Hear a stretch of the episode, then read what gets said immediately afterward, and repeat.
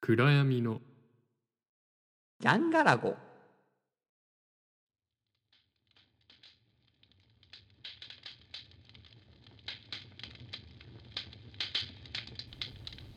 あのーですねはい何回目ですかねえー今回で第4回目の収録となりました4回目ですね縁起がいいね4回目4回目は縁起がいいだいそうなんぶうんいいよんとかさ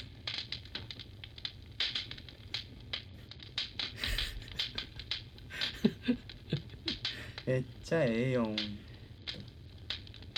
それそれくらいじゃない使えんのあれそうかなええようんんそう縁起がいいかなっていう感じの回にしていけたらと思いますうんはいまあねあの続けていけたらうんいいですよねそうや目ね標は 100, 100回まで100回はすぐいけるねうんいければいいね、うんうん考えてる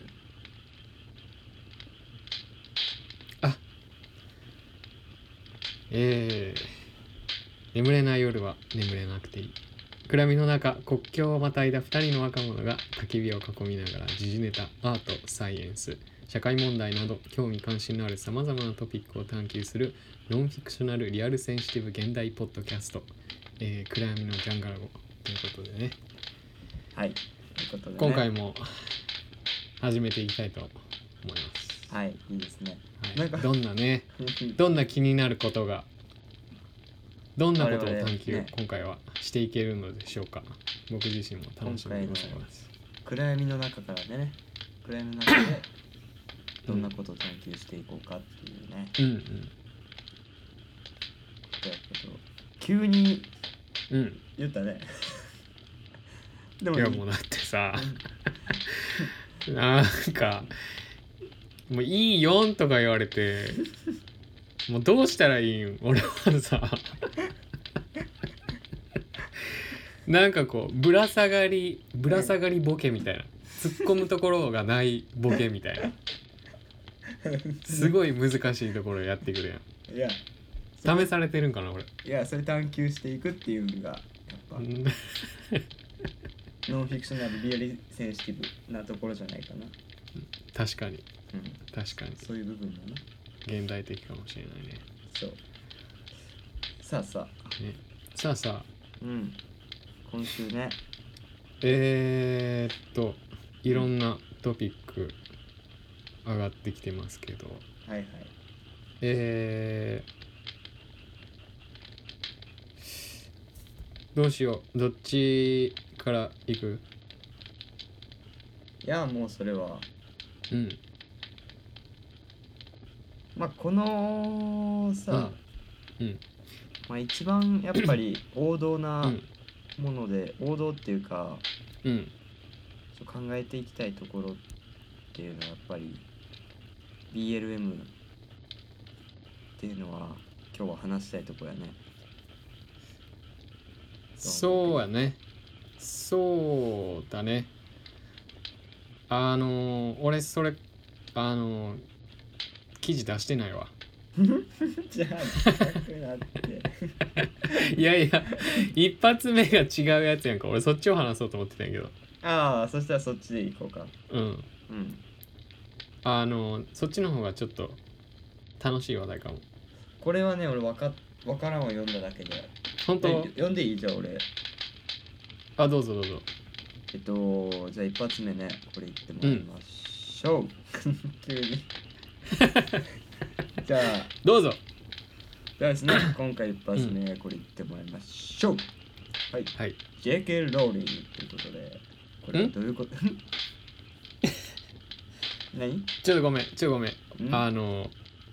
何俺俺やっぱネイネイティブで育ってきてるからさうんうんあーごめんちごょっめんとあごめんちょっとやっぱねはい聞きたいよねねうんあの根津くんのネイティブはネいイティブ英語、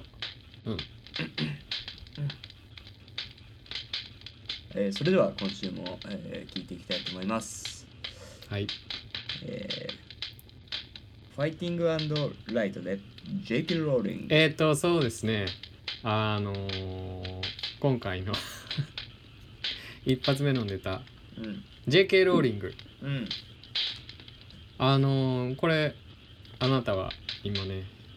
聞いたことないってまだ聞いてないって言われたんだけど、うん、わかんな。初めて聞いた。えっとね JK ローリングあの「ハリー・ポッター」の作者あとー知られる方ですがあー知らんかっ「た。ハリー・ポッター」書いた人うん。この人がね、えー最近あのー新作のファンタジー作品を出したわけです。えうん、これなんか「ハリポタ」ファンじゃないとあのー飛びつかないような内容かなって思うんやけどー、うん。実はその新作ファンタジーはあの書籍化まだしてなくってあのーオンラインで 無料公開マジで。したんですよ。うん。えーっとえっとね ちょっと記事読むね。はい。えーっと「ハリー・ポッター」シリーズの原作者って知られる J.K. ローリングがあた、えー新しい、えー児童向けの作品「イカボッグうん。うー」ん。を発表「ザ・イカボッグ」えー現在なんとその作品が特設ウェブサイトにて無料公開されています、えー物語は子供と羊を食べる伝説の怪物イカボッグにまつわるもので真実と権力の乱用がテーマうん。えーハリー・ポッター」の世界とは全く関係がなく魔法も登場しないものの児童向けのファンタジー,さ、えーファンタジー作品として新しく書かれたようだえっ、ー、とね これそのえっ、とまあもちろん作品としては結構面白いうん。と思うんやけど、うん。あのーそれがえーっと、まあ、この新型コロナウイルスのまあおかげというとあれやけどもはい。あの子供たちがねうん。に読んでもらうためにうん。無料公開したっはいはいはい。ていうことでえーっとその毎回チャプターがあるんやけども、うんそのチャプターに沿ってあのイラストコンテストを開催しててうん。で最終的にその選ばれたイラストは書籍化される時に掲載されるっていうえ、子供のそうそうキャンペーンもやってるからまあその子供たちが家で何もできないこうロックダウンの状況でうん。なんかなんかちょっと楽しみを家でできたらいいなっていうことできっとやってくれたやり始めたうん活動やと思うんだけどうん。うん。あのーまあなんかこういうあのーこの騒動のきっかけでさあのこういう有名な著者の人とかがうん。あの子供に向けてやっぱり楽しみをあの与えてくれてるっていうのはすごくいいことだなと思って今回うん。トピックに挙げたんだけどもなんというかこのまあインターネットの可能性っていうかうんうん。インターネット SNS の可能性っていうのをすごく分かりやすくだってさその「ハリー・ポッター」があった時期はまだ SNS ってこう流行ってなかったよ、うん。やってないね。うん、全く、全くと言っていいほど。日本では特に。でまあそのもう児童向けの本やからうん。必然的に若年層が読むわけやんうん。なんかだからその若い世代若いというか小さい頃からそういうふうにインターネットを通してなんていう調査調聴者の人とつながったりとかなんか遠くにいる人とつながるっていうことがこう身近になってきてなってきて、えーいい部分だなと思いましたはいあの ーうん、何ですかうんそのさ無料配信とかってさうん結構多くなさあの人がやったりさし始めてたりっていうのとさうんあとなんかコロナでやっぱ一つ変わったのって日本では芸能人が結構発言するようになったっていうのが大きいかなと思って政政治的な発言とかうんうーんそうやってコロナが関係してるやっぱりうーんなんつうんかななんかやっぱこうステイホームでなんかその出しどころを見失った芸能人たちがやっぱり自分の意思とかっていうのをこう猛烈に言い始めたんちゃうかなって勝手に思ってるえその気持ちの吐き出し口そうそをうそう SNS に向けたってことそうツイッターとかで。あだから JK ローリングはさもうやっぱりこう、うん重鎮でそのネットとかーヘビーヘビーローテーターうんあのもうすごい人たちやんあのすごい人たちっていうかすごい人やんだからネットでさ、うんそういうふうにこう配信するっていうのがなんかより意味あることやと思うけ ど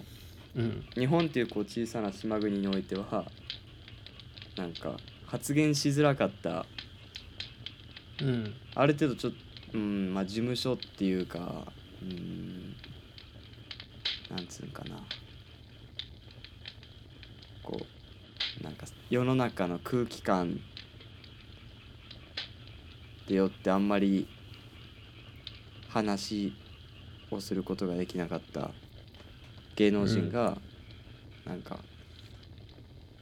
発言できるきっかけになったんかなっていううん部分を感じたりしたなコロナでネットとかその SNS とかっていうのをうんうん見ててまあそうやもんなだって海外やったら全然その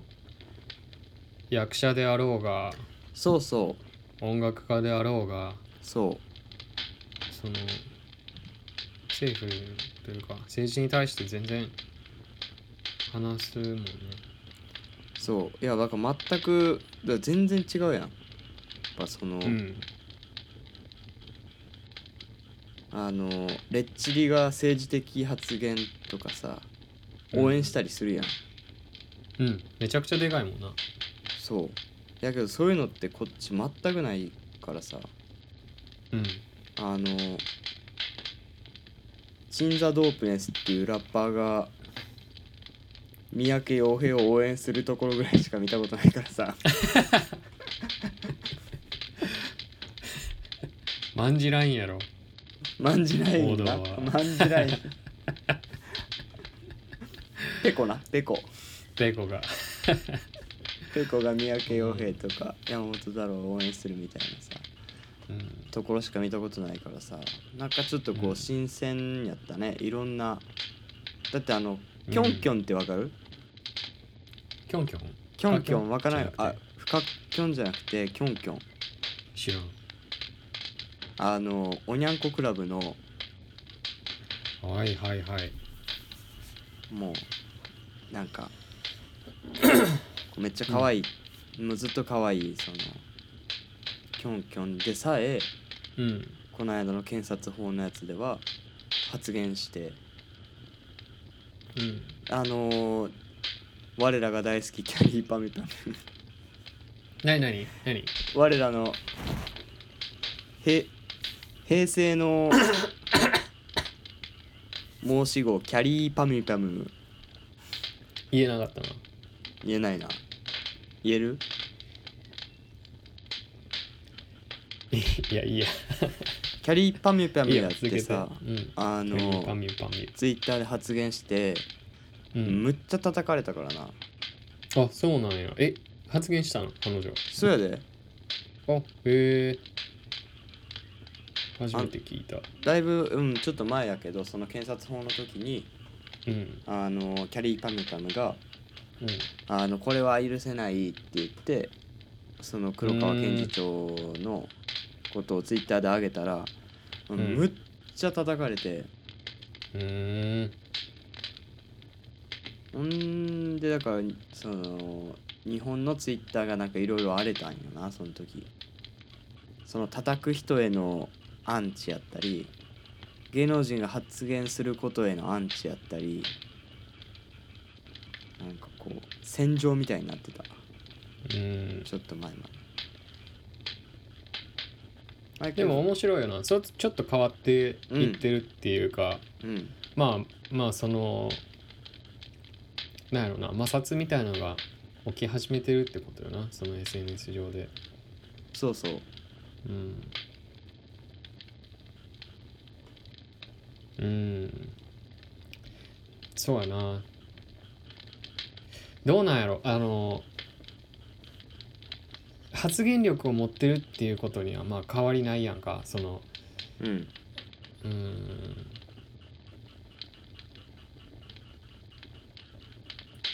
えっと芸能人がやろ。そうそうそうやっぱ発信力発言力があるっていうことはうん、うーんまあ変わらない事実というか例えばこれがさうん、あの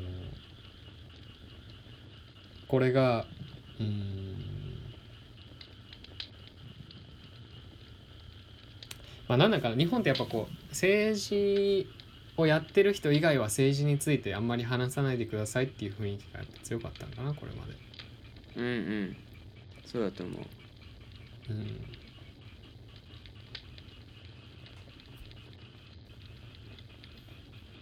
なんか面白いよねこれがさなんかこう今はその逆になんていうかなうんいやごめんなんもないわ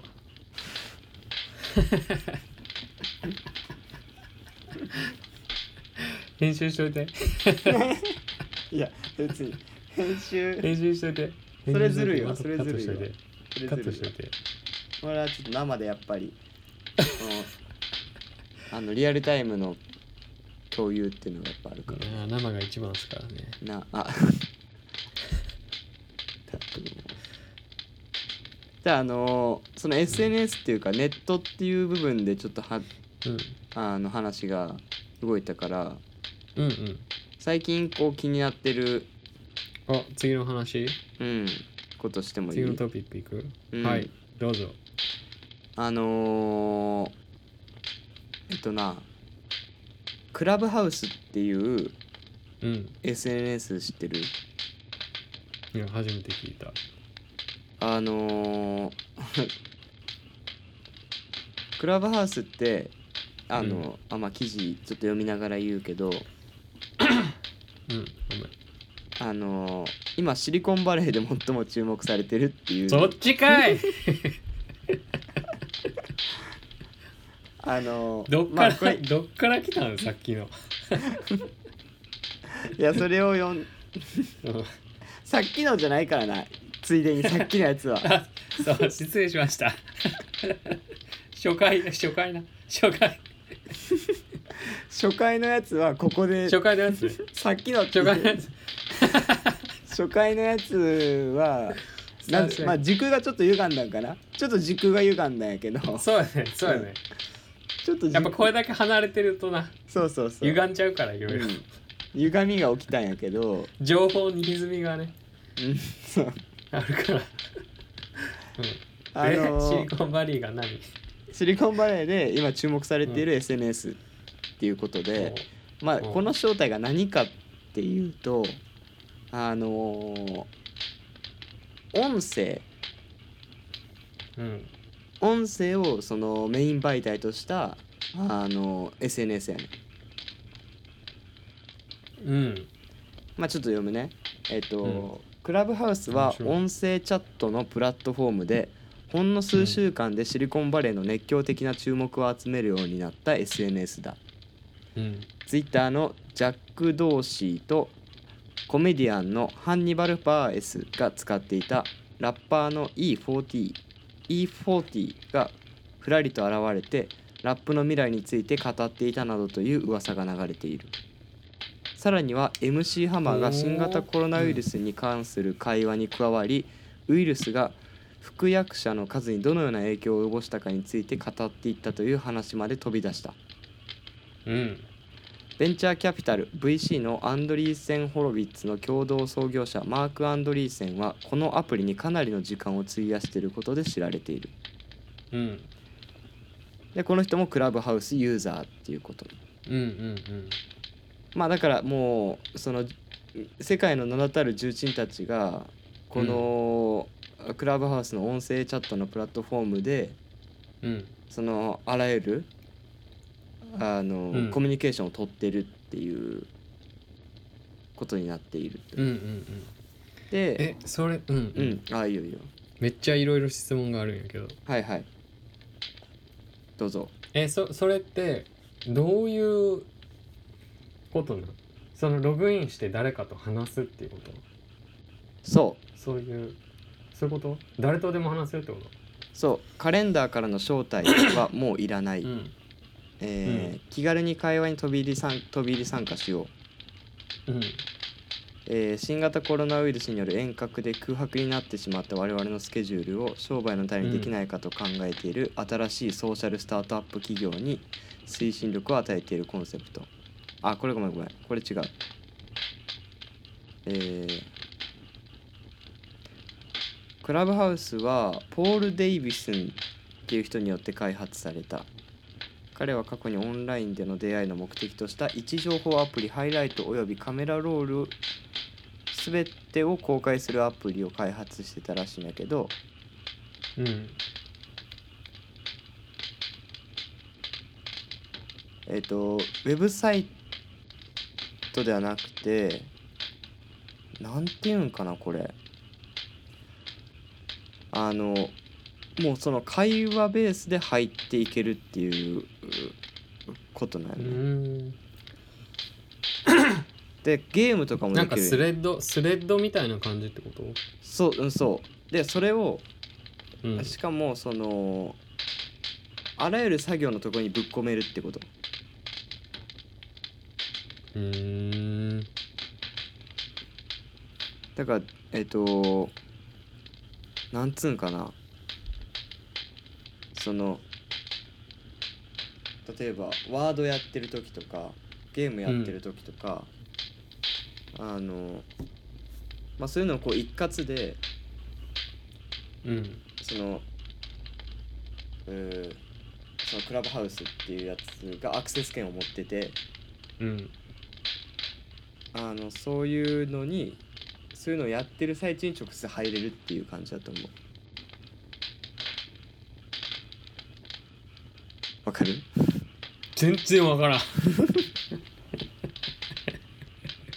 えなんかそういうえプラットフォームがあるあるわけやんそのクラブ、えークラブハウスっていうそうそうあるそこにそこの中にえっ、といろいろじゃあスレッドがあってそこに入なんか部屋やと思ったらいいクラブハウスっていう建物があってその中にたくさん部屋があると思ったらいいいやなんかえ従来の従来のチャットルームみたいな感じではないうん従来のチャットルームとかではないもっとでもうーこれはわかもっとこうなんていうんかなうんもっとこう会話ベースっていうかなんていうんかなあのうん簡単にアクセスできるっていうか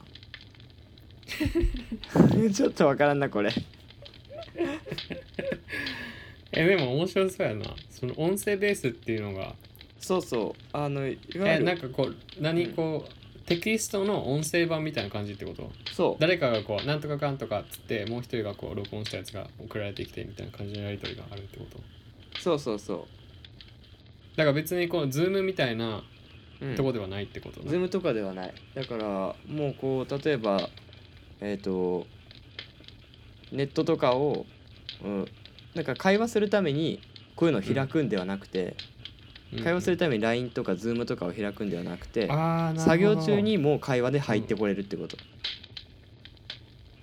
なるほどねそうだからってじゃあなんか俺たちの今このズームみたいな感じや Zoom がそうそうそう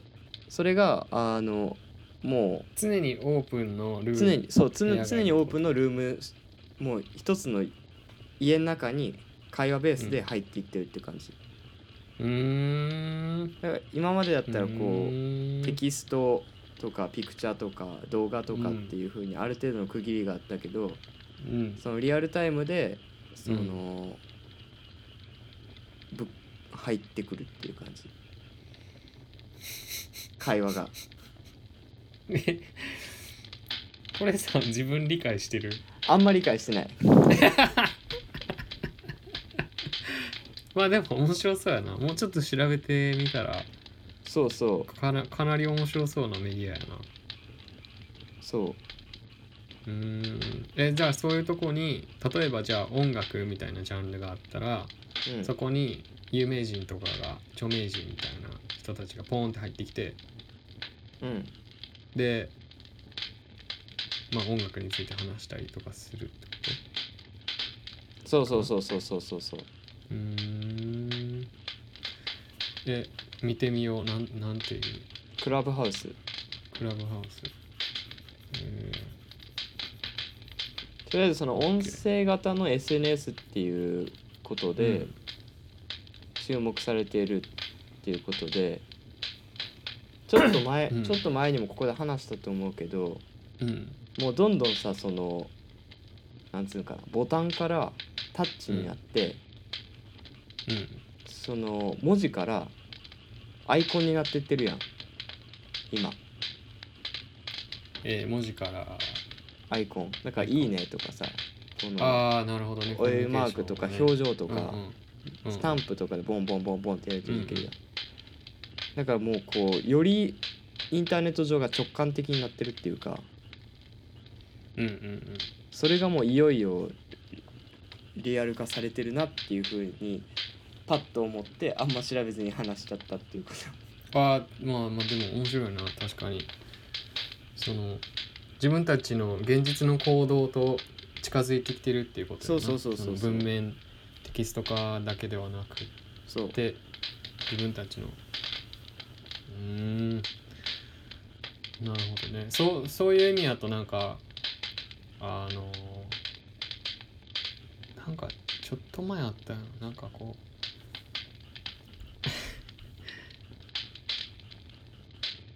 あの数年前にね う数年前にんうん見たやつなんやけどその遠距離恋愛をしてるうんあのこれ知ってるか遠距離恋愛してるカップルがいますはいえこれ知ってる多分知ってるえあのさパンティー、ねあのーパンティーそうそう え女性はでもパンティだけじゃなくてこうブラジャーもあうるんうんうんらしいけど、あるねまあ、遠隔でねうんうんあのお互いにこうんうできるっていうのとか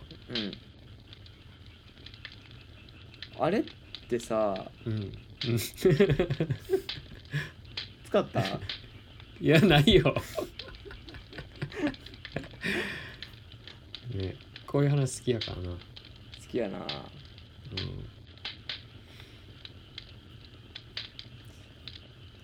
でもそれ可能にななるんんかだあれあれはさ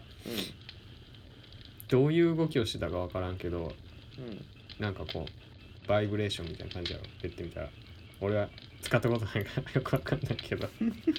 でもそういうそれが多分一番今できる中で一番可能なことなんやと思うけどうんなんかこうまあ携帯電話がどこまで進むかわからんけどさそう今度は音だけじゃなくてなんかもっと肉体的なうん物理的な変化が起きるうんうんのかそれとももうここまでが限界とかいうのあるんかもなもしかしたらえなんか今はさこうピカピカって光ったりとかうんその光うのん輝度を調節であとうんバイブレーションあとうん音声うんくらいやんうんそれ以上もっとなんかこう進化していくんかなと思ってそのえっ、と何携帯電話から受け取れる情報うんって今言った通り音音と、うんえーバイブレーションうんとあとひ光うん明かりやんかうん色やったりとか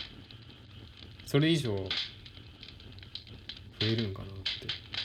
それとももうここでなんかもういいでしょみたいになるんかなと思どこまで進んでいくかよなだって えっと自分らがやっぱりあのなんていうかな携帯を持ち始めたのはやっぱりこう送信と返信にやっぱ誤差があったしううん既読っていう機能がなかったわけでリアルタイム感はやっぱなかったよな、まだ手紙確かにな手紙っつうか手紙の延長線上そうだっそうたなっていう感じやったけどそれがリアルタイムでやり取りできるようになって、うんさらに言ったら複数の人に見れるようになってうんそれが音声あ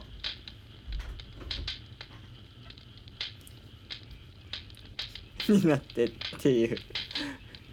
感じかな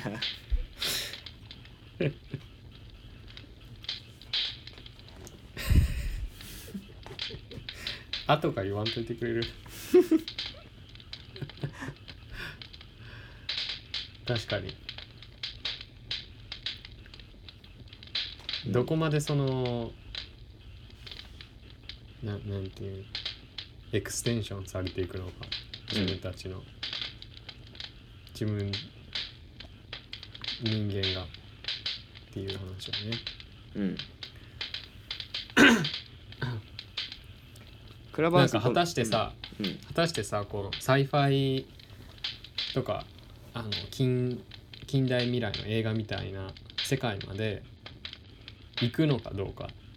うんなんかこう、うん、離れててもうんそこにいるような感じがするみたいなさ、うんうんホログラムやったりとかなんかまあそれが実際どこまで行くのかそれとももう人類としてした時にああもうこれ以上は別に必要なくねっていう風な部分が来るのかっていうのは楽しみよね。うん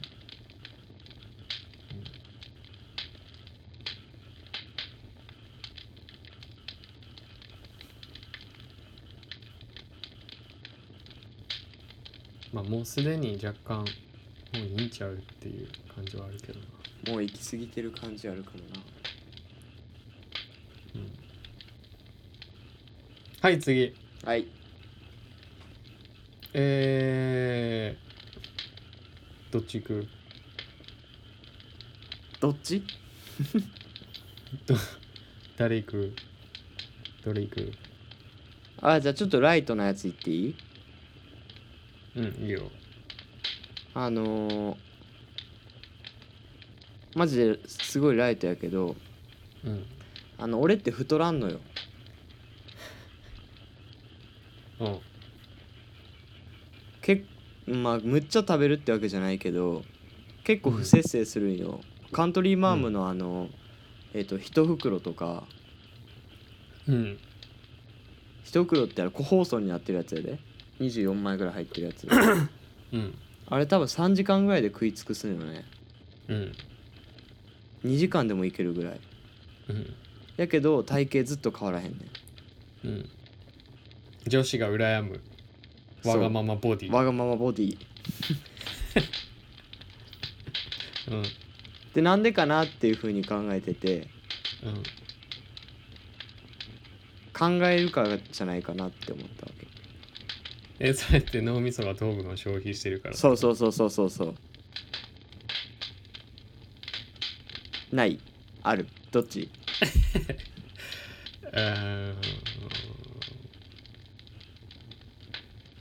えでもさうん別に糖分じゃないものもさ食べてるやんめちゃくち ゃポテチとかめちゃ食うやんうん食べてるそれ関係ないんじゃない、はいじゃあ関係な し次行こいやうライトって言ったらあいやでもそしたらさうんめっちゃめっちゃ頭使ってる人は太らないってことやんうんあでもそどうなの糖分に限るからじゃあめっちゃ甘いもんが好きやけど甘いもんばっか食ってるけどすごい頭使ってるからよく考えてるから太らない人がいたらまあそれはつながりはあるかもな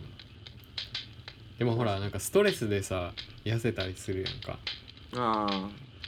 それってストレスってまあ副交感神経が常にこう何起きてる状態あうんやからまあ常にこう脳が働いてる状態うんでそのストレス状態っていうのが続くと体重が減るっていうのはもしかしたらその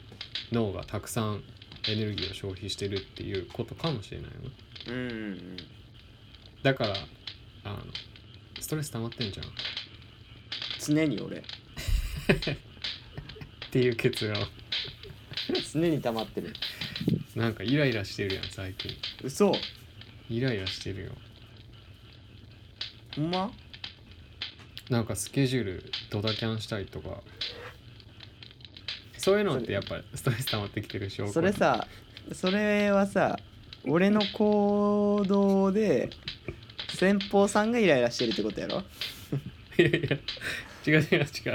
の俺やっはぱ憎しみっていうのはさ連鎖するからああ憎なるほしみどって連鎖が起きるからさまあ多確分か気づにかないうちにどっかもしか多分どっかでドタキャンされてたんじゃない多分あでもそういえばなんかこの前雨の日でデートが さキャンセルだったとか言ってたやんそれからのそれからのサイクルでうーん まあここしてる最んじゃないここ最近は確かにちょっとうんまあこここ最近でもこう3ま日ずぐらさい、その甘いものをそんな欲するっていう時点でうん、もうその時点で溜まってんじゃんストレス、ストレスがうん、そんな欲さないもうゴリゴリあ発作発作はないよ発作ないけど、晩ご飯の後アイスクリーム食べたくなるいやあのさ何 何それデザートやんへいやでもすごい食べたくなるえアイスクリーム最晩近ご飯の後のデザートが好きなの最近俺夜コーヒー飲みたがるなもう絶対デザート アイス食いたくなるはいまあということでね次ですね、次行こうえー、っとちょっと俺今回少ないな俺の行くうん行こじゃあ呼んでもらっていいですかう BLM あオアシスごめんそっち これカットしろ、うんこれカットするカットしてカットして はい今回結構カットする編集多いなオアシスと、ごめんなさい、うんじゃあえっ、とこれいきましょはい、うオアシスと運命と後悔何これ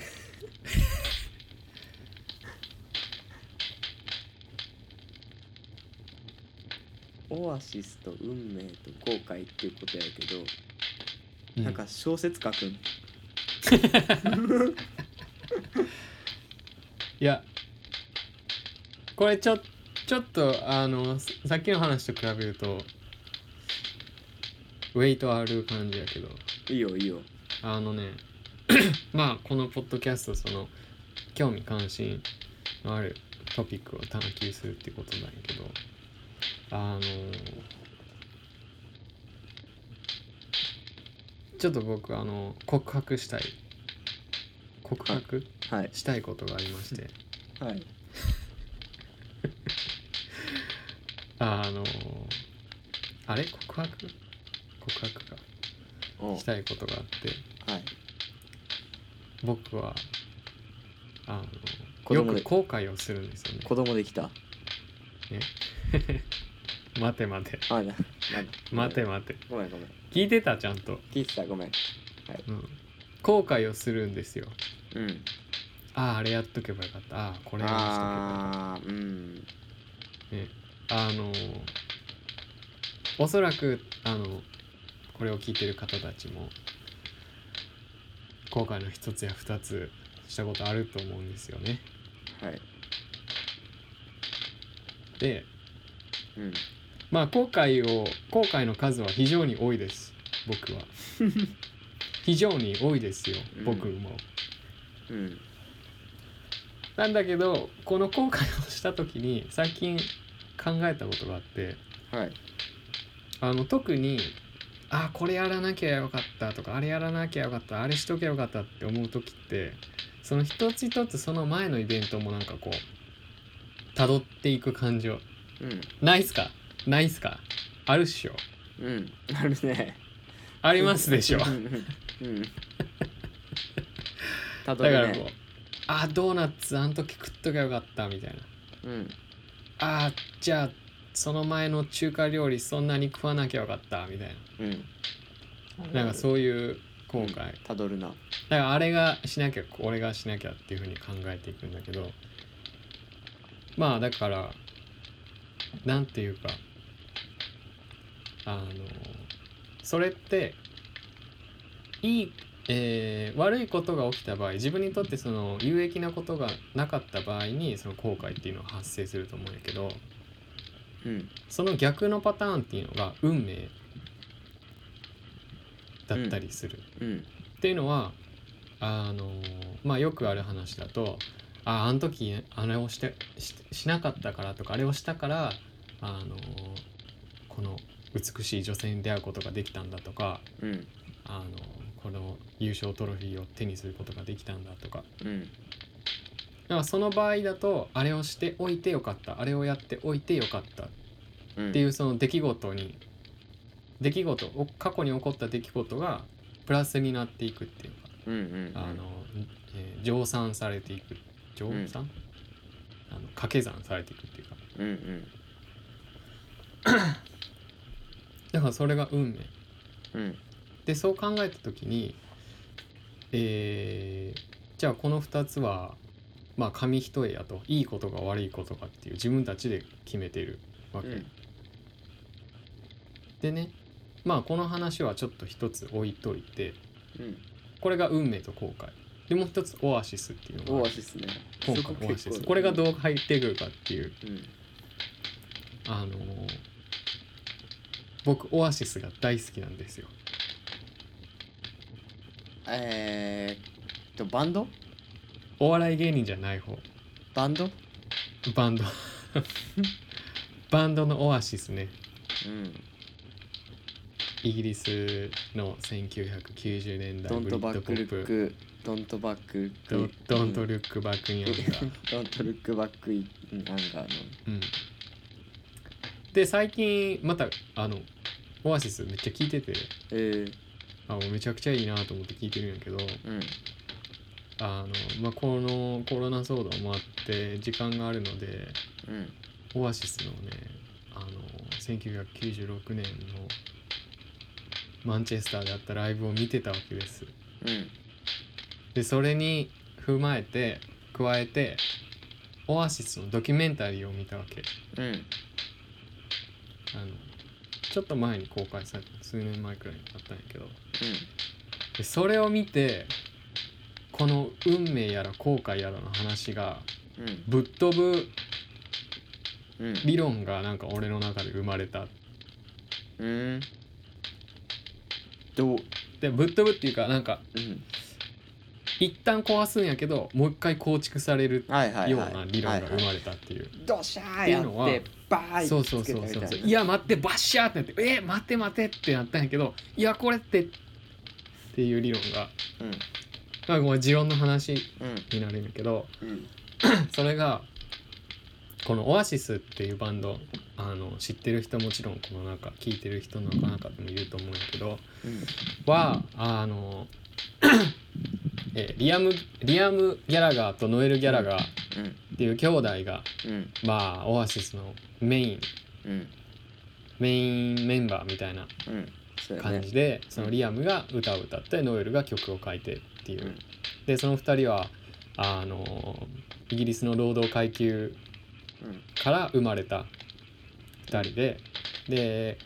あのもう本当に、えー炭鉱夫になるかえーっと薬中になって、えー薬の売人になるか、えーロックンロールスターになるか金持ちになるためには、うん生きていくにはロックンロールスターになるかうんで彼らはロックンロールスターになるっていう道を選んだんやけども。うんもう本当に彼らがその有名になるまでって12ヶ月1年くらいで急にめちゃくちゃ人気出たわけうんうんうんで彼らの言動とか行動をそのドキュメンタリーで見てるとこれは運命も何も関係ないんじゃないかはいっていうのはもう彼らを見てると何があの時に起こったとしてもきっとノエルはギターを持ってたしきっとリアムは歌い出してただろうっていう定め何が起こるろうともういやもう定めでも何でもなくってそのふその2人は何が起こってたとしてもうん絶対にロックンロールスターになってたなっていうだから結構これまであの持論として今日ここにまああのいるのはうんなんかこうあの何ちっちゃい石ころがさ地面になかったらとかうんあのまあ、ちっちゃな出来事が昨日起こらなかったら今日の今の自分はいないみたいな考え方はいはをいずっとしてきたわけね、一つ一つ積み重ねてそうそうそうもう一つ積み重ね人生がそうそうんうん、その出来事の積み重ね、うんこれはさっき話したその後悔と運命とも同じ話なんやけど、あれが起こらなかったら、うんあれが起きていたからっていう、うんこのちっちゃな出来事の積み重ねが今につながってるっていううんだけど彼らの存在を見てるともうそんなことは関係ないうんなんかそこで俺のなんかこの構築されてた理論が一回ぶぶちぶち破られたっていうかバーンって穴が開いてうんそのどんなことをもしそのもうリアムとノエルがイギリスの違う地方で生まれてようとあの家が全然違うところにあってその同じような環境にいなかったとしても彼らはロックンロールスターになってたんじゃないかっていうもうそれはもう決められたことってことうんそうもうだから何が起きようとだからこれ運命とつながってくるんやけどうんでも運命ってさっき話したようにああれがなかったとかこれがなかったら今今日はなかったみたいな話のはずなんやけどこの場合は何が起きようとももうすでにもう起こってたあもうあ決まるべく、えー起こるべくして起こることだったうんだから一つの運命の形としてこれがあってこれがあってこれがあってこれがあってこれがあって今があるっていうのとうんもうなんかここにドーン運命ドーンみたいなのがあって、うんそこに向かって何が起こっても向かっていくみたいなそこに行くまでのいろんなことはもはや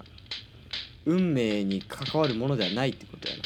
そうもうな決んめかられてるからもうもうもうそんなこと関係ないぜみたいうんうん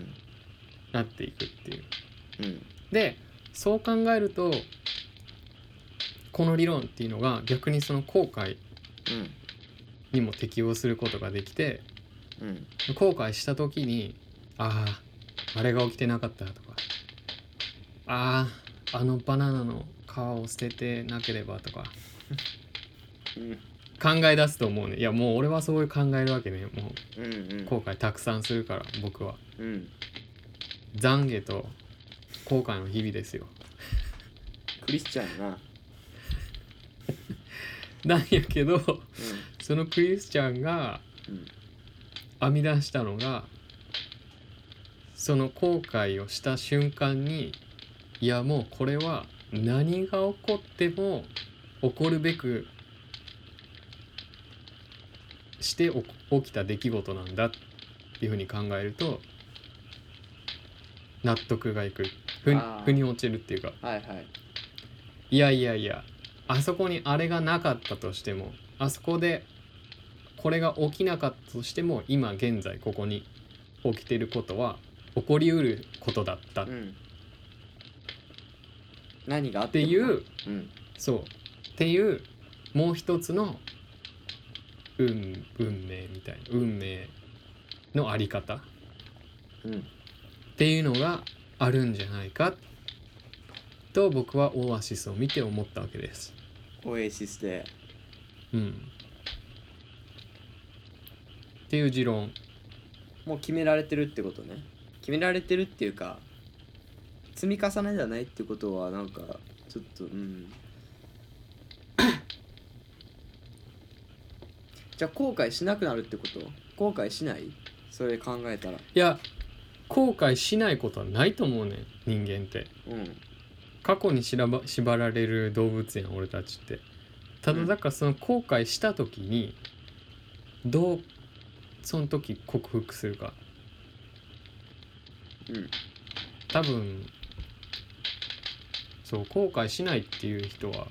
おらんと思うよな後悔一瞬すると思うねん誰でもあ一瞬するなあれやっときゃよかったみたいなうんあれあしまったみたいなうん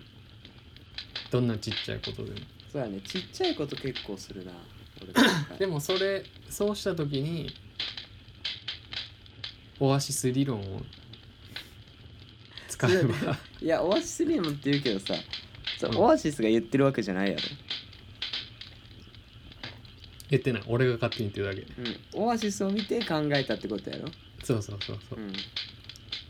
俺のオアシス理論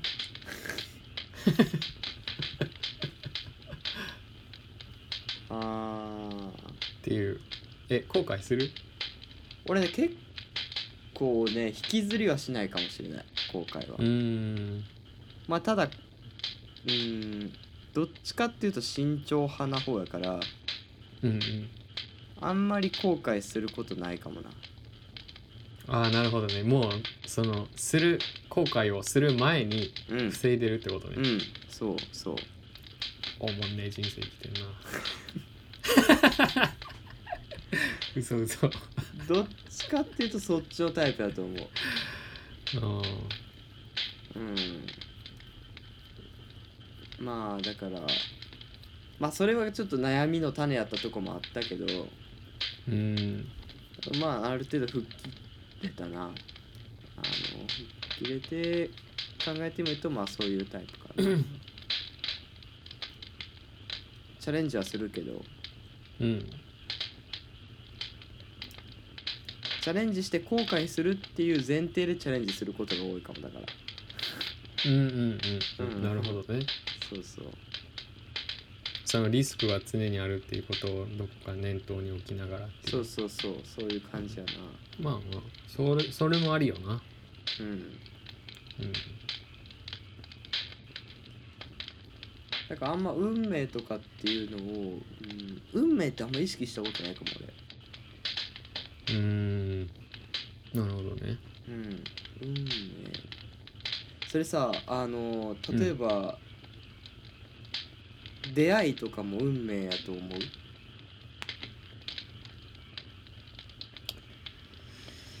ううーん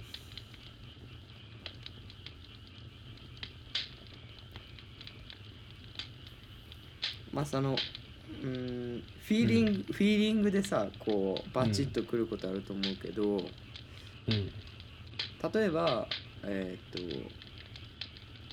外国人と出会うためにはあのその人の言葉を話せてないとあかんわけやん。うんでその言葉を話せないかったらその運命すらつかめないってことにならへん。うーん韓国人とお付き合いする運命をつかむためには韓国語をまずいや運命をつかむっていうのはおかしいんじゃないそうやなだってもうそれはどうすることもできない未来なわけだよ確かにそれがもう韓国人とつながる運命だったっていうことかうん確か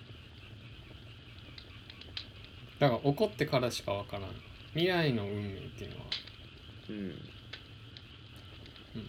恋バナみたいになるけどさ運命の人っうん、ていうのがだから、ああるかどうかなんかその恋バナをするっていうのもあれやけどいやいいよ恋バナ好きやからこれ好きなんで大丈夫ですよあそうっすか恋バナしますよ運命の人っていうのがさあるんかなまあどうなんやろうなもうさ自分らぐらいの年にな年っていうかさうん、まあこれぐらいになってくるとさもうなんか、あのーいわゆるそのピュアな恋愛感情っていうのがなんかあんまなかったりするけど、あの俺分からんけど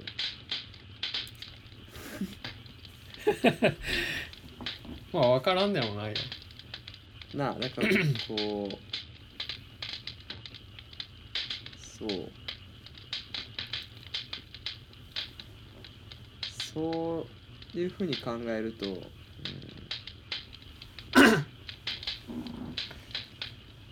えその最近さほらあの出会い系出会い系っていうとちょっとあれがデートマッチングアプリかマはいはいッチングアプリ使ってるわけやけど、はい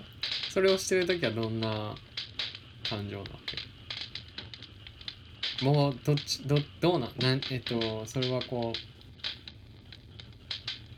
あ相性が合うかどうかを見定めてるみたいな感じうーんだからあの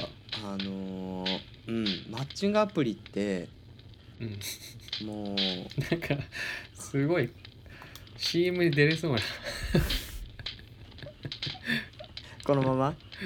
なんかインタビューインタビューしさせられてそうあのーマッチングアプリってだからこうやっぱりこう気持ちはあんま乗ってかないよねうーんえーっと話したいとかもっとこの人と、まあ、自分がそういうタイプなのかもしれんけどそのマッチングアプリとの相性が、うんうんこの人ともっと一緒にいたいとかっていうよりかはうんもうなんかこうもうこなし情報交換みたいなあなたと会うかどうかの情報交なるほ換、どうんうんこれはこれはこれはこれどうこの時どう思うあ同じあじゃあこれ同じ感じやねこの時はどう思うあそれ違うあじゃあここは違うんだねみたいへな なんかえへえいやわからん他の人はどうかわからんけどやってみてやけどなマッチングアプリやってみいてやの俺も感想やめけちどゃめちゃ興味あるわいややってみた方がいいと思うよほんま多分にちょっ とやってみたいうん、だからこううんまあそれでそういううん感情で人と付き合ってみるとまた違うと思うしうん実際にこう付き合うっていうフェーズまで行くみたいうんな話になってくるとまた違うと思うし今俺もうやってないからうんあの分からんけどそのやる時に連絡先を交換してで急に連絡がつながらなくなった人ってもうたくさんいるしうーんだからなんかこう億劫になったらもう切るみたいなすごいうんこう簡素関係がうんえこれまでの関係でさあの、うん自分がこうあこの人とずっと話してたいってもうずっとずっと話してたいわってなったことあるだからこれまでのあのお付き合いの場合はそういうふうに思うよねその当初はやっぱり。うーんっうーんって何ううーんって何ーんあそううん。なんかうこうんドキドキするみたいなさ。うそれはーあるやんあそうへ えうんあそうこんな話聞きたい人いる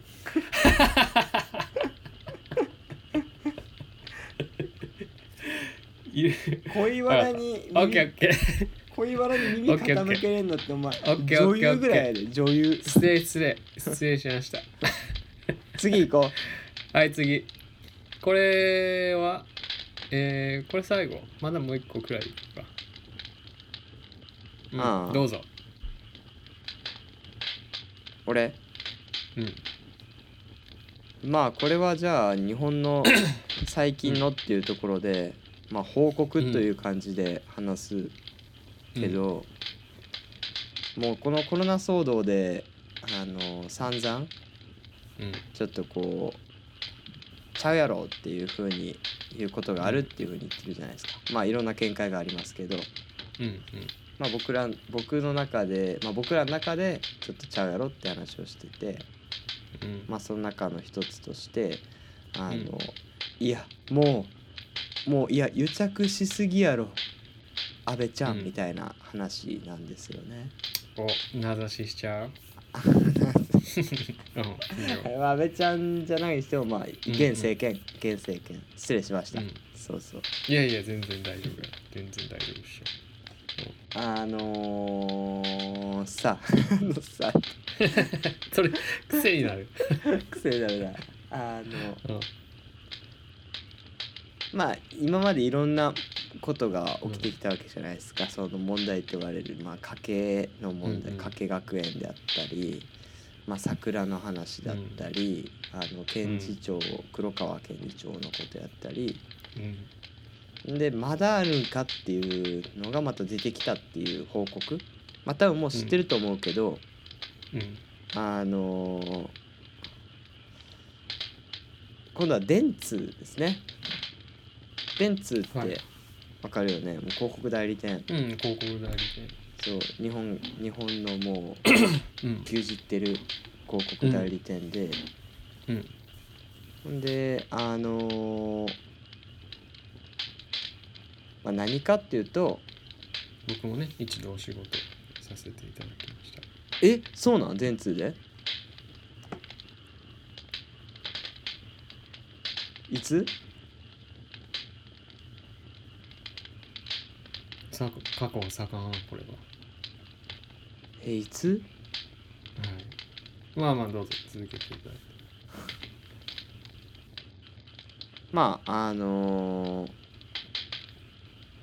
まあ委託してたとうん。もうまるっと委託えそれあうんうんまあいいや続き。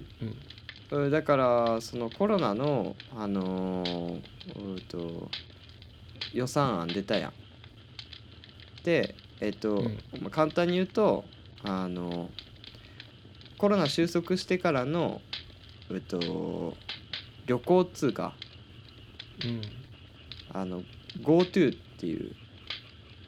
あの事業うんえー、と例えば国内で旅行する時半額ぐらいの補助が出たりするよみたいなそういう制度をこうやっててうーんでそれをあの電通に丸で投げていたっていうこと、うん。 GoTo キャンペーンうんでそれがもうむっちゃ高いい、えー記事では1兆6794億円うん。うんうんまあじゃあこれ上の条文だけ読むなうんえっとまあ、安倍政権が新型コロナ感染拡大の真っ最中にコロナ収束後に行う観光や外食などへの経済対策として1兆6794億円もの予算を計上し非難を浴びた GoTo キャンペーンに再び、えー懸念が高まっているうん再委託で電通に丸投げの事実がさ発覚し問題となっている中小個人事業者向けの持続化給付金と同様 GoTo でも事務、えー業務を委託する予定だがその事務委託費は予算の2割となる上限3095億円にもなるということ、うんつまり委託の料金でもうこの金を払ってるっていうね。うんでしかもこの委託先については8日まで公募が行われており、えーうん有職者による第三者委員会で審査選定するというの、というがうんその委員会のメンバーの名前はおろか議事録さえ公表しないという方針っていうことうんだからあなるほのもうこの もうなんつうかなもうどこまでなのみたいなもうこれどういうことなんかなこうやって上げ足取ってるだけなんかなうん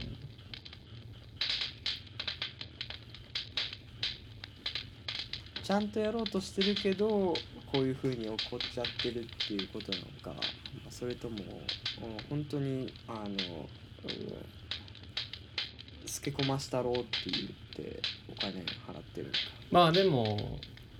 ツイッターとかでも電通の仕業っていうのはよくあるやん操作されてるポストとかうんうんあるやんかああるれあれいつやったっけうんごめんちょっとパッと出てこないけど情報がえー、ああの安倍ちゃんがあの玄ちゃんとさコラボした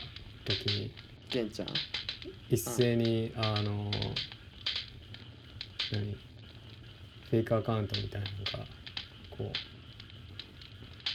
それを見て癒されたみたい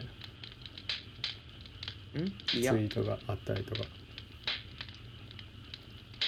いやそのビデオを見て癒されたっていうコメンあートをしてるツイートがすごいあー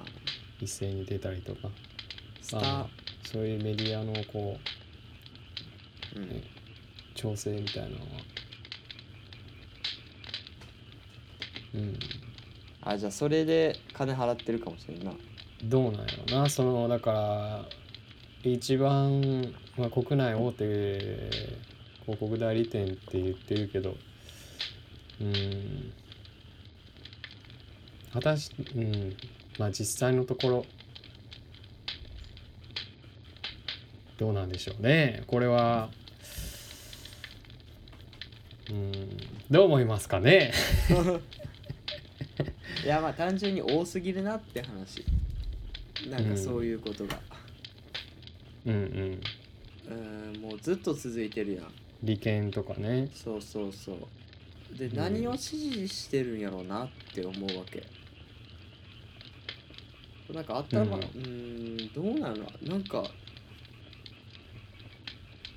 なんかいいこといいことっていうかしたかなって考えることが多いよなうんうん例えば政権がっていうことそうそうあのーうんなんか、えー教育費用の無償化とかっていう風にうんうん動いてたりするし保育園の保育士の給料上げるみたいなさうんうんこってと言っ話てもあったりたするねけどなんか結局もうそそういう話になってくるからうん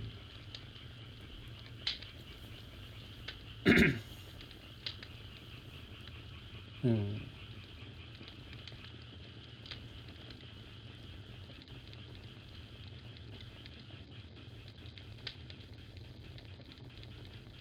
あでもこれ追いかけてても仕方ないけどねもうなんかその批判は出てくるしね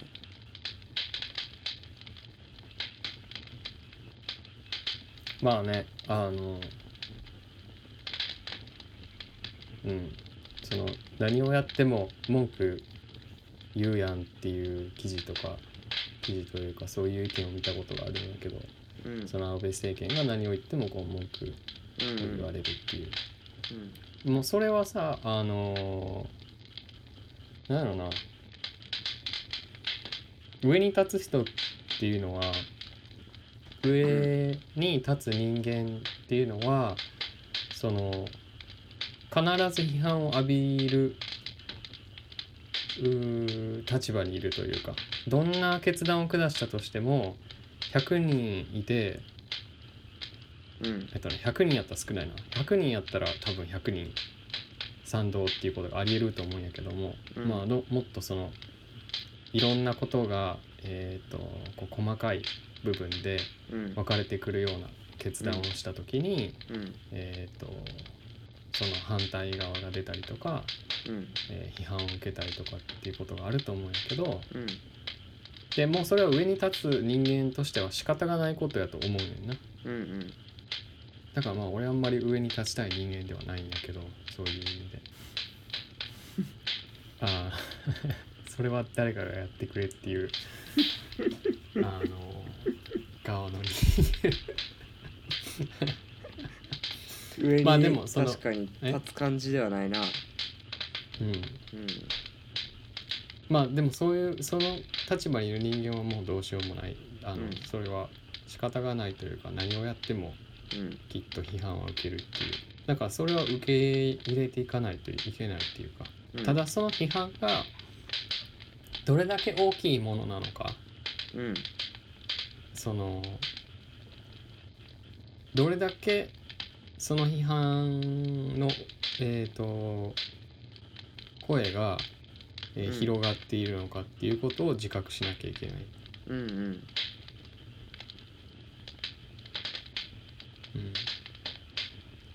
どんなにさ両だからもうそんなん、うんそうど何やってもそんな批判されると当たり前やんうんその立場に言えば、うん上の上に立ってるっていうのは。うんだけどその時になるだけ例えばその批判にどれだけ寄り添えるかっていうことやと思うねんな上の人っていうのは。うんうん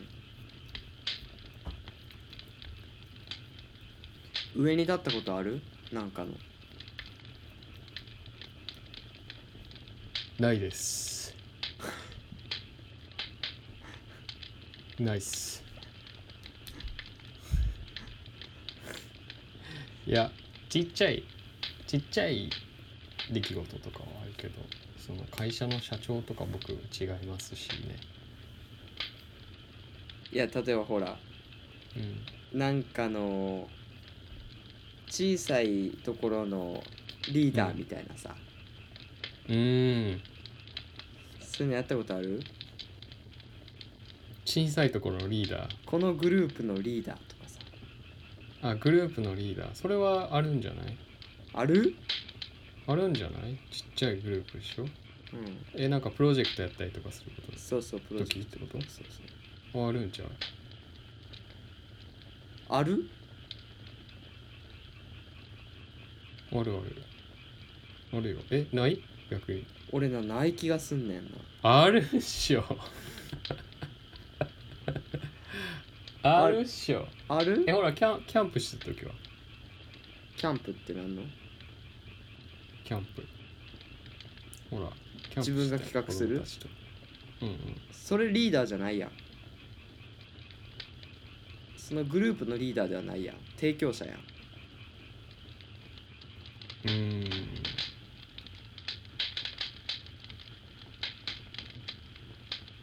でも決決定権は持ってるんじゃない違うそれとはちょっと違うだから例えば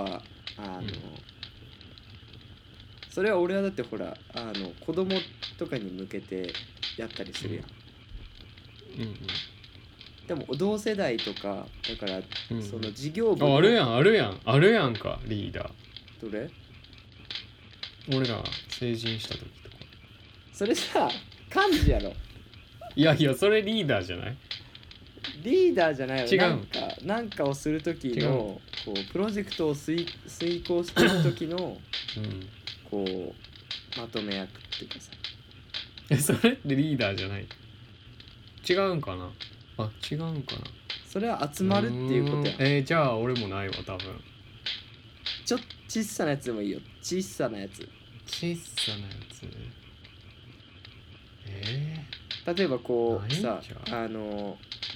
うん仕事の、えうんまあ、2人とかでもいいけど、う二ん2人のだからその上の方っていうことやなきっと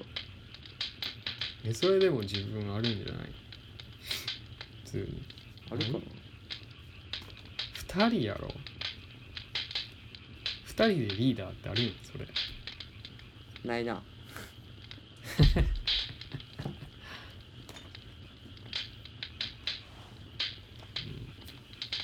上に立つことってめったにないよなと思ってうんキャプテンとかもしたことないしあーでもそうかも本当のリーダーってその決定権を持ってるっていうことじゃないんかもなうん本当のリーダーってちゃんと人の話聞いてでみんなの声を反映するっていうのがリーダーなのかなだから漢字じゃない 違ういや漢字はちょっと違うやろ漢字がリーダーでいいんじゃないああこういうリーダーであるべきみたいなのもちょっとここで決めるかリーダーとはリーダーとはとはっていう一文リーダーとは作ろう作ろうリーダーとはっていう一文を作ろうリーダーとは密王的なガラゴえジャンガラクラジャンー、クラジャン的リーダーのクラジャン的クラジャン的リーダーとはクラジャン的リーダーとはうんまあまずあれやねみんなのうん話を聞きうんそれを反映することクラジャンえー、かな反映うんまあそうやな何何やと思うじゃあもう一個リいいーダーはいどうぞえークラジャン的リーダーとはねうんいいはいもう一回言わ、はいどもうう一ぞ回言っていいいや大丈夫もうそのまま続けてもらっていいよ、いいうん、えー悪口をうん受け入れられる存在なるほどね受け入れられるんやねそう悪口を悪受け口入れられちゃうのハゲと呼ばれようともそ親父と言われようともう臭いと言われようともブスと言われようともそれを飲み込んでいくのがクラジャン的リーダなるほどーでそれって逆にそういうの言える人っていうのがあると思うからなるほどみんなから言話ってもいい話が出やすいっうんうんうんていうのがあるんじゃないかなはいはい次次次はいはいどうぞ3番三番クラジャン的リーダーとは リーダーは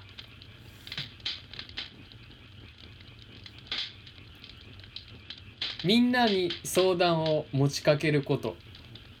えちょっと待ってどういうことえ えクラジャン的リーダーがすすべきことそれ そうそうそう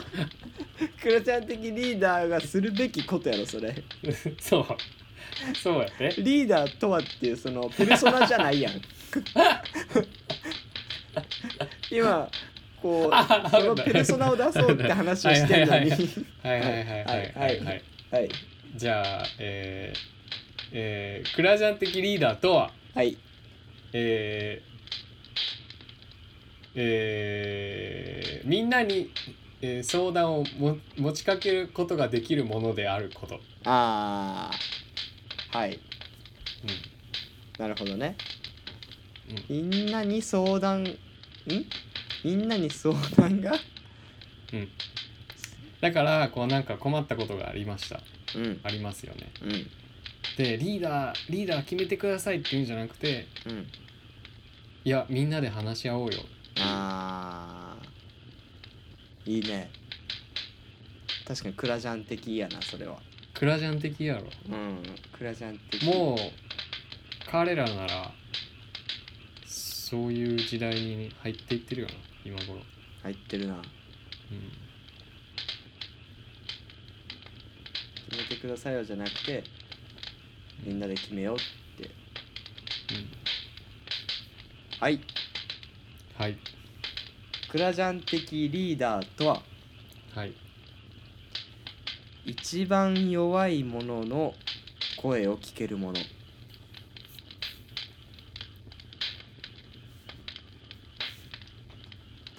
あれ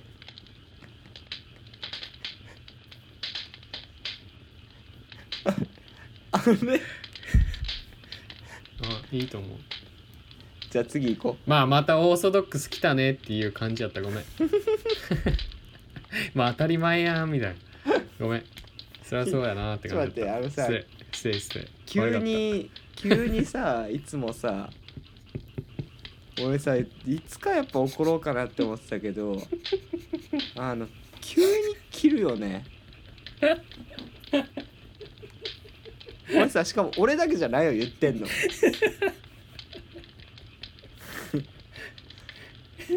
俺だけじゃないやんこの間悪かったいのや結なんかもうもうええかなと思っちゃっていやだから急やねんだから分かったいや分かってない分こかっれてない俺分かってないと思うずっと言ってるもんこれから言うわいやいや、これから言うわあのもういいかもって。じゃあ もういいかもしれんもういいわって言うわそう言う前にそう、もうええわ。もうやめようぜそう、だからそう、ツッコミもせずに、なんか、あ の、いつもただ切るっていうのやめてもらっていい殺人、普通の。 ごめんごいや、もう例あげいやあようか。のいや、もう分かってないから、もういや全部例言うわ。もう気づいてほしいかめんいやら。でいいリーダーではなかったすまんあのー、さあ、あのさ、ちょっと前さ、あの次次行こうかコーヒー屋で次さ、コーヒー屋で行ね、こうかうん何年か前よコーヒー屋何年で俺じゃないもう違う人もいた時に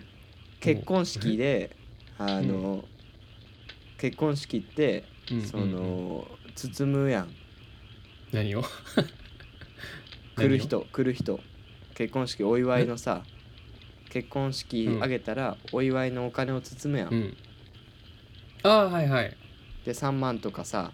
うんそのうんうんあの5万とかさよくわからんけどさうんうんこう包んでいくやんうんほんで、めっちゃもらえるやんみたいなそう計算してさ俺だけじゃないよ、うんもう一人おるやんお世話になってたさ人とさんお世話になってた人がいるやん俺らが前一緒にいた時、うんうんうんうんうんコーヒー屋で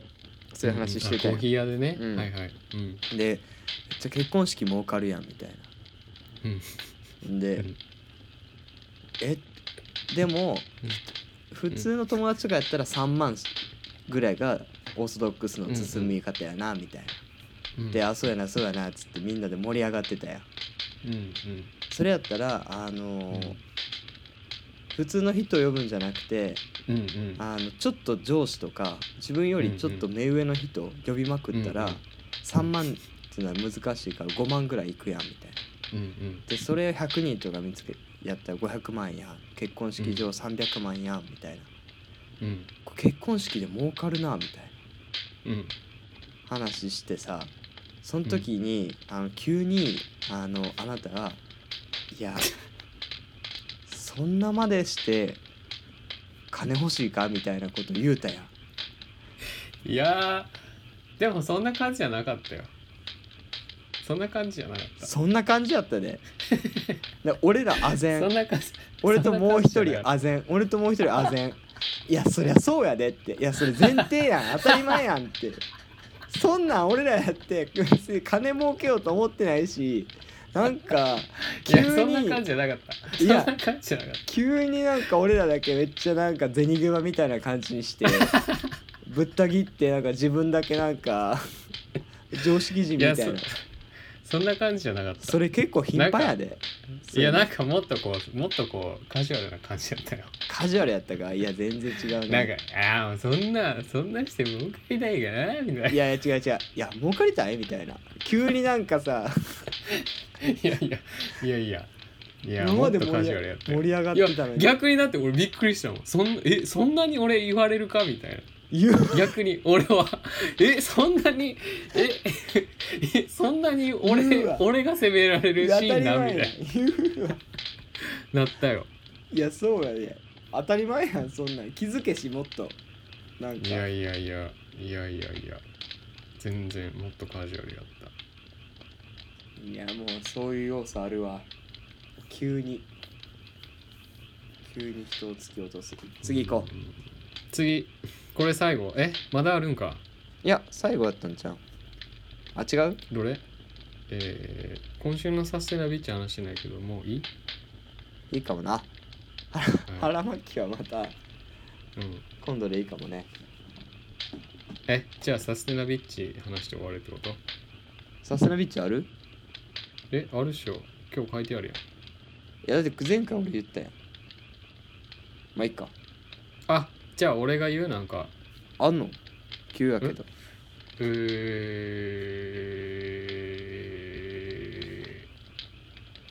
ー、えー、あえー、サステナビッチ感な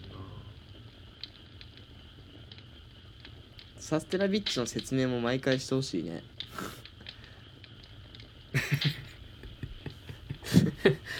じゃあ俺がそうやあの説明してるからその間に考えといてえちょうんえうんオッケーはいじゃあちょっと、あの急ですけどもあの今週の「サステナビッチ」っていうところを話していきたいと思います、うんまあですねあのこれはあの暗闇のジャンガラゴならではの、ううんまあ、コーナーっていうかねあの、うん毎回、えー話をしているところなんですけど、うんま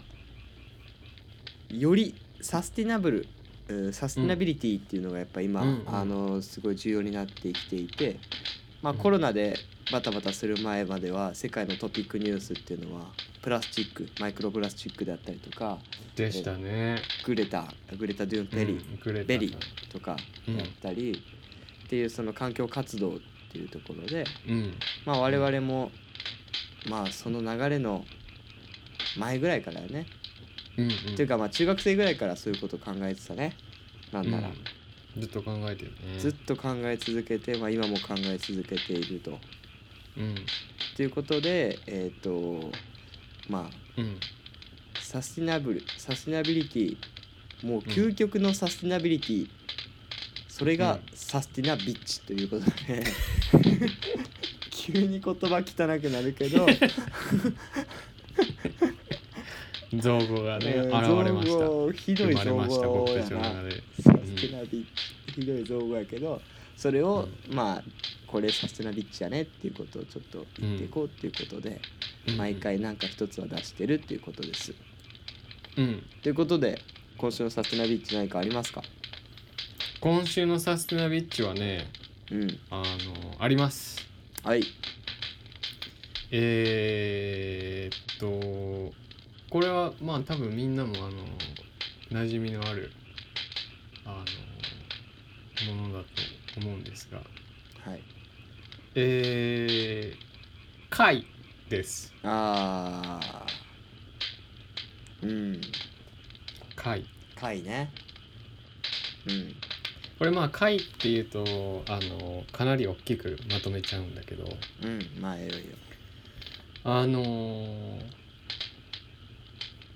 まあみんなが食べるような貝もあればうんあの食べないような貝もあるわけなんだけど変な想像すんのやめてもら えるサスティナビッチって言ってるからさもう話すこと別はに変じゃないよりクリーンにやってもらっていいな笑うんやめてもら える変じゃないよ分かっこもう中学生やでそのもうたな失礼しました あのー貝はうんえー、と基本的にその動くことがあまりないというかうんあの一定の地点で、えー、と生涯を過ごすことが多いうんあの形の、えっと、動物だと思うんやけどもうんあの彼らがまずそのサステナビッチとして特徴的であるのは、えー、と海のお掃除屋さんはいとして知られていいるということ、あの海水を吸い込んでその中からの栄養養分を取って自分たちの体に取り込んで、で海水をまた吐き出すと。うんでその中でえっ、とまあフィルターのような役割をしているというか植物でいうとあれなんだっけはいはいえー、ハイなハイパーなんとかかんとかっていう植物も同じような作業をするんやけどうんえっ、とまあそれが第一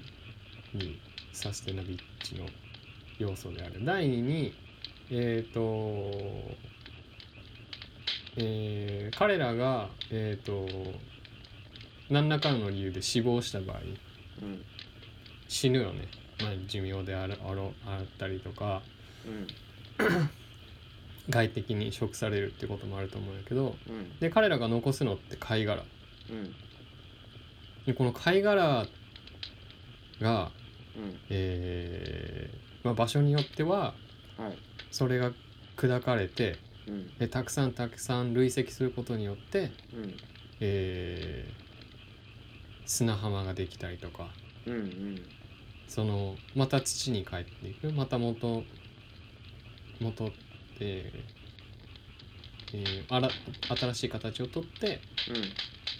さらなり大きなものを形成していくっていううんうんだからこう貝殻たくさん落ちてるビーチとか見るともうものすごいすごいちっちゃい貝殻とかうんうんがこう砂浜を形成してたりとかしてでだから彼らがこう集めてできたこの貝っていう貝殻っていう硬いものがうんまたさらなる、砂浜っていう形を変えて自分たちの世界に、えー置いてきてくれていると。うんうんうん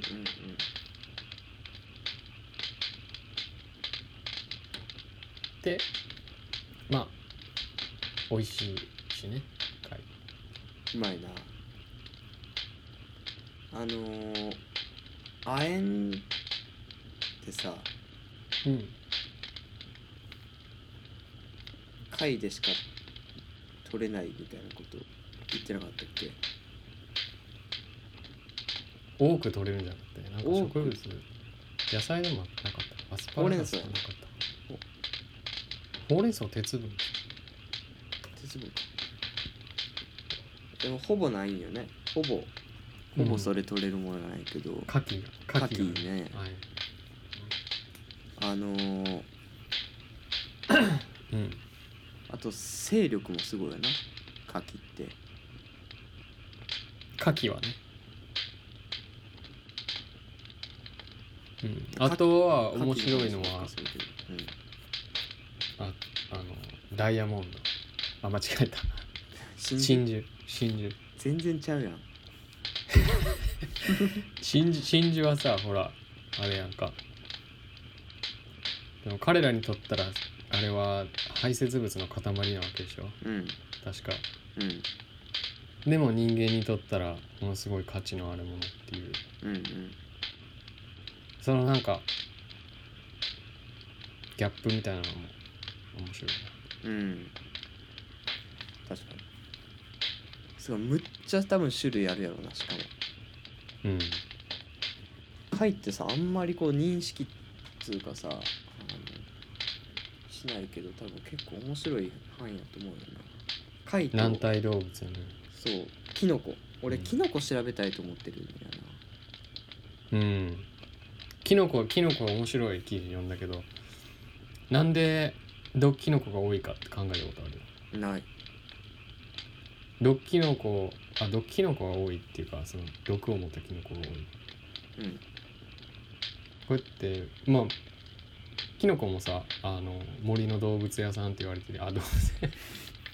売ってるん動物キノコがもうちょちょっと集中力が切れてきた あの森の森のお掃除屋さんって言われてるやんああまあな苗床にしてなでそうそうなんでかっつうとそのタンパク質動物とかの死骸だったりとか養分をさうんあの分解してうんそれでこう吸収してあの自分たちを成長していく種類の生き物やから、だからそのタンパク質を分解するあの物質っていうのが彼らの中にはたくさんんあって、うんだから人間みたいにタンパク質でできたさうん塊が塊に毒、えーキノコが入るとうんものすごいあの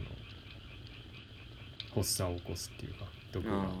ー別の別の物質を取り組んでパニック状態になるってことかて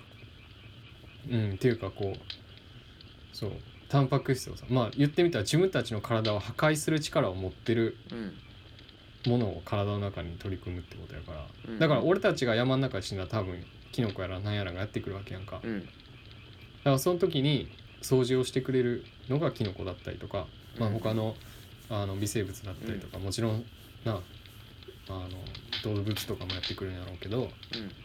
まあ、そうしたと時に綺麗にしてくれるのが掃除屋さんやからうんうんまあなんつったらいいんかな。なんやろな。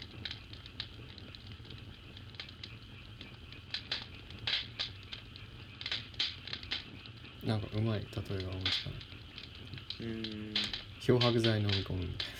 いうーん例えがすごいな いやまああのタンパク質を破壊するうーそのキノコを送ったら、うん自分たちのそのタンパク質分が、まあ、来るな。っていうか、んんんん異質になるっていうのが、あまあそういうこと。うん、例えんでも分かりやすかったよ。で待って待ってあのさ俺知ってるかなあの日本昔話ってあったやん。うん、ある。あのえー、どんな歌やったっけあのちっちゃい赤ん坊がこう竜にな熊っての子見ていたかくれんぼってやつそれそれそうやったっお尻をけ出した子一等それエンディングやろ夕焼け小焼けあ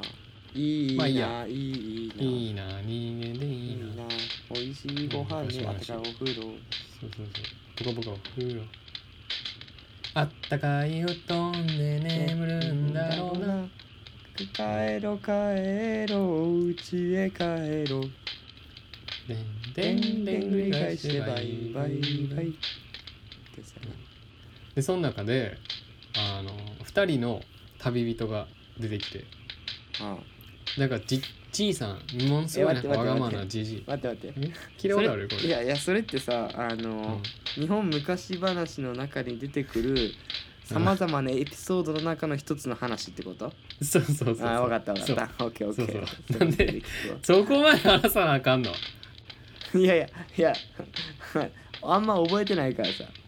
うんいやめっちゃ流れるやんいやまあ日そう本エピソー昔ド話エピソードあるよねうんエピソードがあるね一つねうんなんかすごい金持ちのじいさんがうんまあわがまますごいうんちょっとなんか鼻につくじいさんとうんおじいさんとあともう一つあもう一人うんあのなんか付き人みたいなのがなんかどこやったかなあそうそうなんかめっちゃ美味しいそばを食いに行くっていう話うーんでえっ、と山越え谷越えこうあのそばを食いに行くんだっつって旅をするのである日あの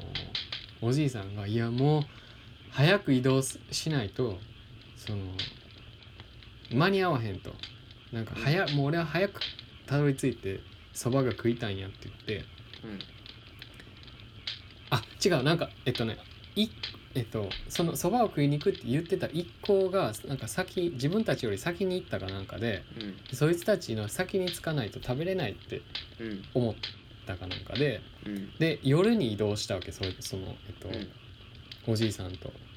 うんその付き人が。でちょっと不気味やなみたいに言ってたらあの大蛇がはい現れてはいでその先に行った一行の、えーひやつらを飲み込むシーンを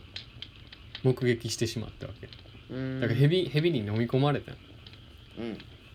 でそしたらそのお腹いっぱいになったヘビがうんこを見てたらそのヘビがなんかあるキノコを食べててパクパクパクパクパクパクっつって大蛇が大蛇がヘビがねうんもうそしたら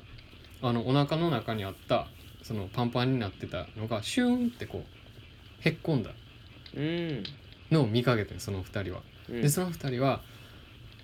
このキノコを食えばお腹の中にあるもんが消えるんだって言ってそしたらその美味しいそばをいくら食べてもなるほど、うんお腹の中のそばは消えるんだってそのキノコめっちゃ集めてうんでそば屋さん行くんうんでそば屋さん行って「あもういらっしゃいませ」って間に合いましたっつってで2階に案内されてでもう大量にそのそば頼んで食うわけで「うまうまわっはっは」とか言ってうんでお腹いっぱいになったところで「あーもう食べきれませんおじいさん」みたいになって付き人が「いやいやそしたらこういやいやこのキノコがあるじゃないか」みたい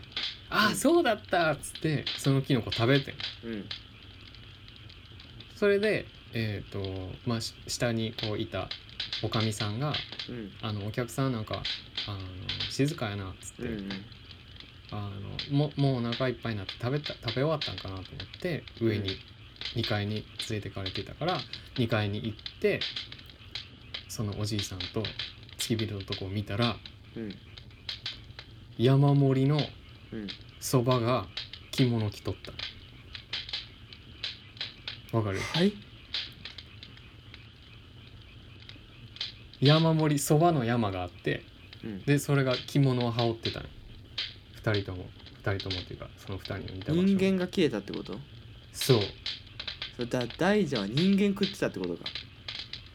そうだからえだそのい一行をさ一行が大蛇に飲まれるのを見たわけその二人は。あーでその大蛇が食べてたキノコを持って帰っあた。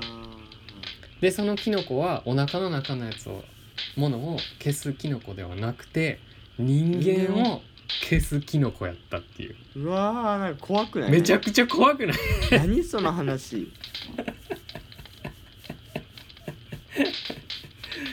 何もハッピーじゃないなだからキノコって、まあ、日本昔話にもあるようにそういう力がうん昔からもうああったことが知られてたっていうのがわかるね。まあ日本昔話っぽい作りやななんかちょっとうん、俺ちうんそれ見た時めっちゃ怖かったもんうん食えんくなるなキノコキノコ、うん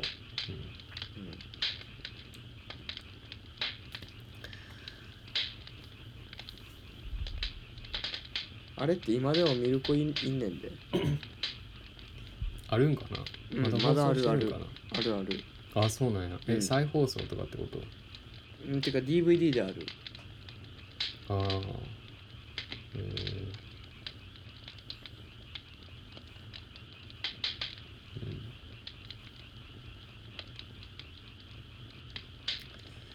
えー、ってことだけどもそろそろうんこの辺りで締めといたしますか、はそうやねい、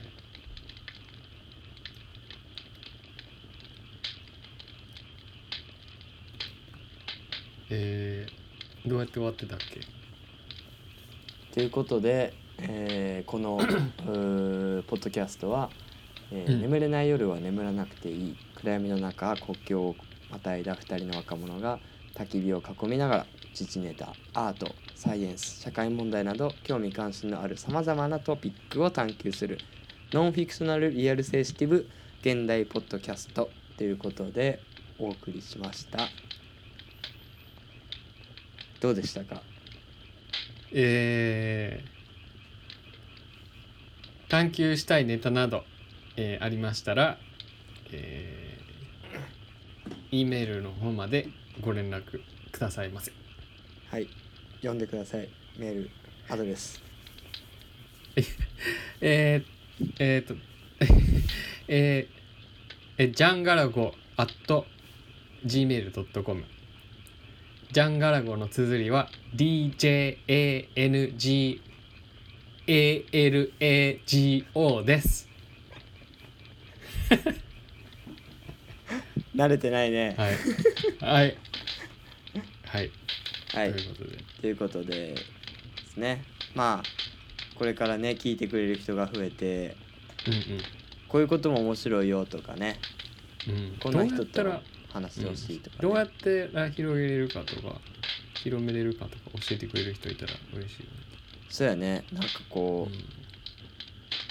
ポッドキャストの広げ方とかん、うん、話す内容話し方とかなそうねそういうの教えてくれても嬉しいよなうんぜひ、いつでもドアは開いております。空いておりますはい。これからのポッドキャストでございますのではい。ぜひご必聴でございます。ご必聴でございますはいということで、はいまた来週。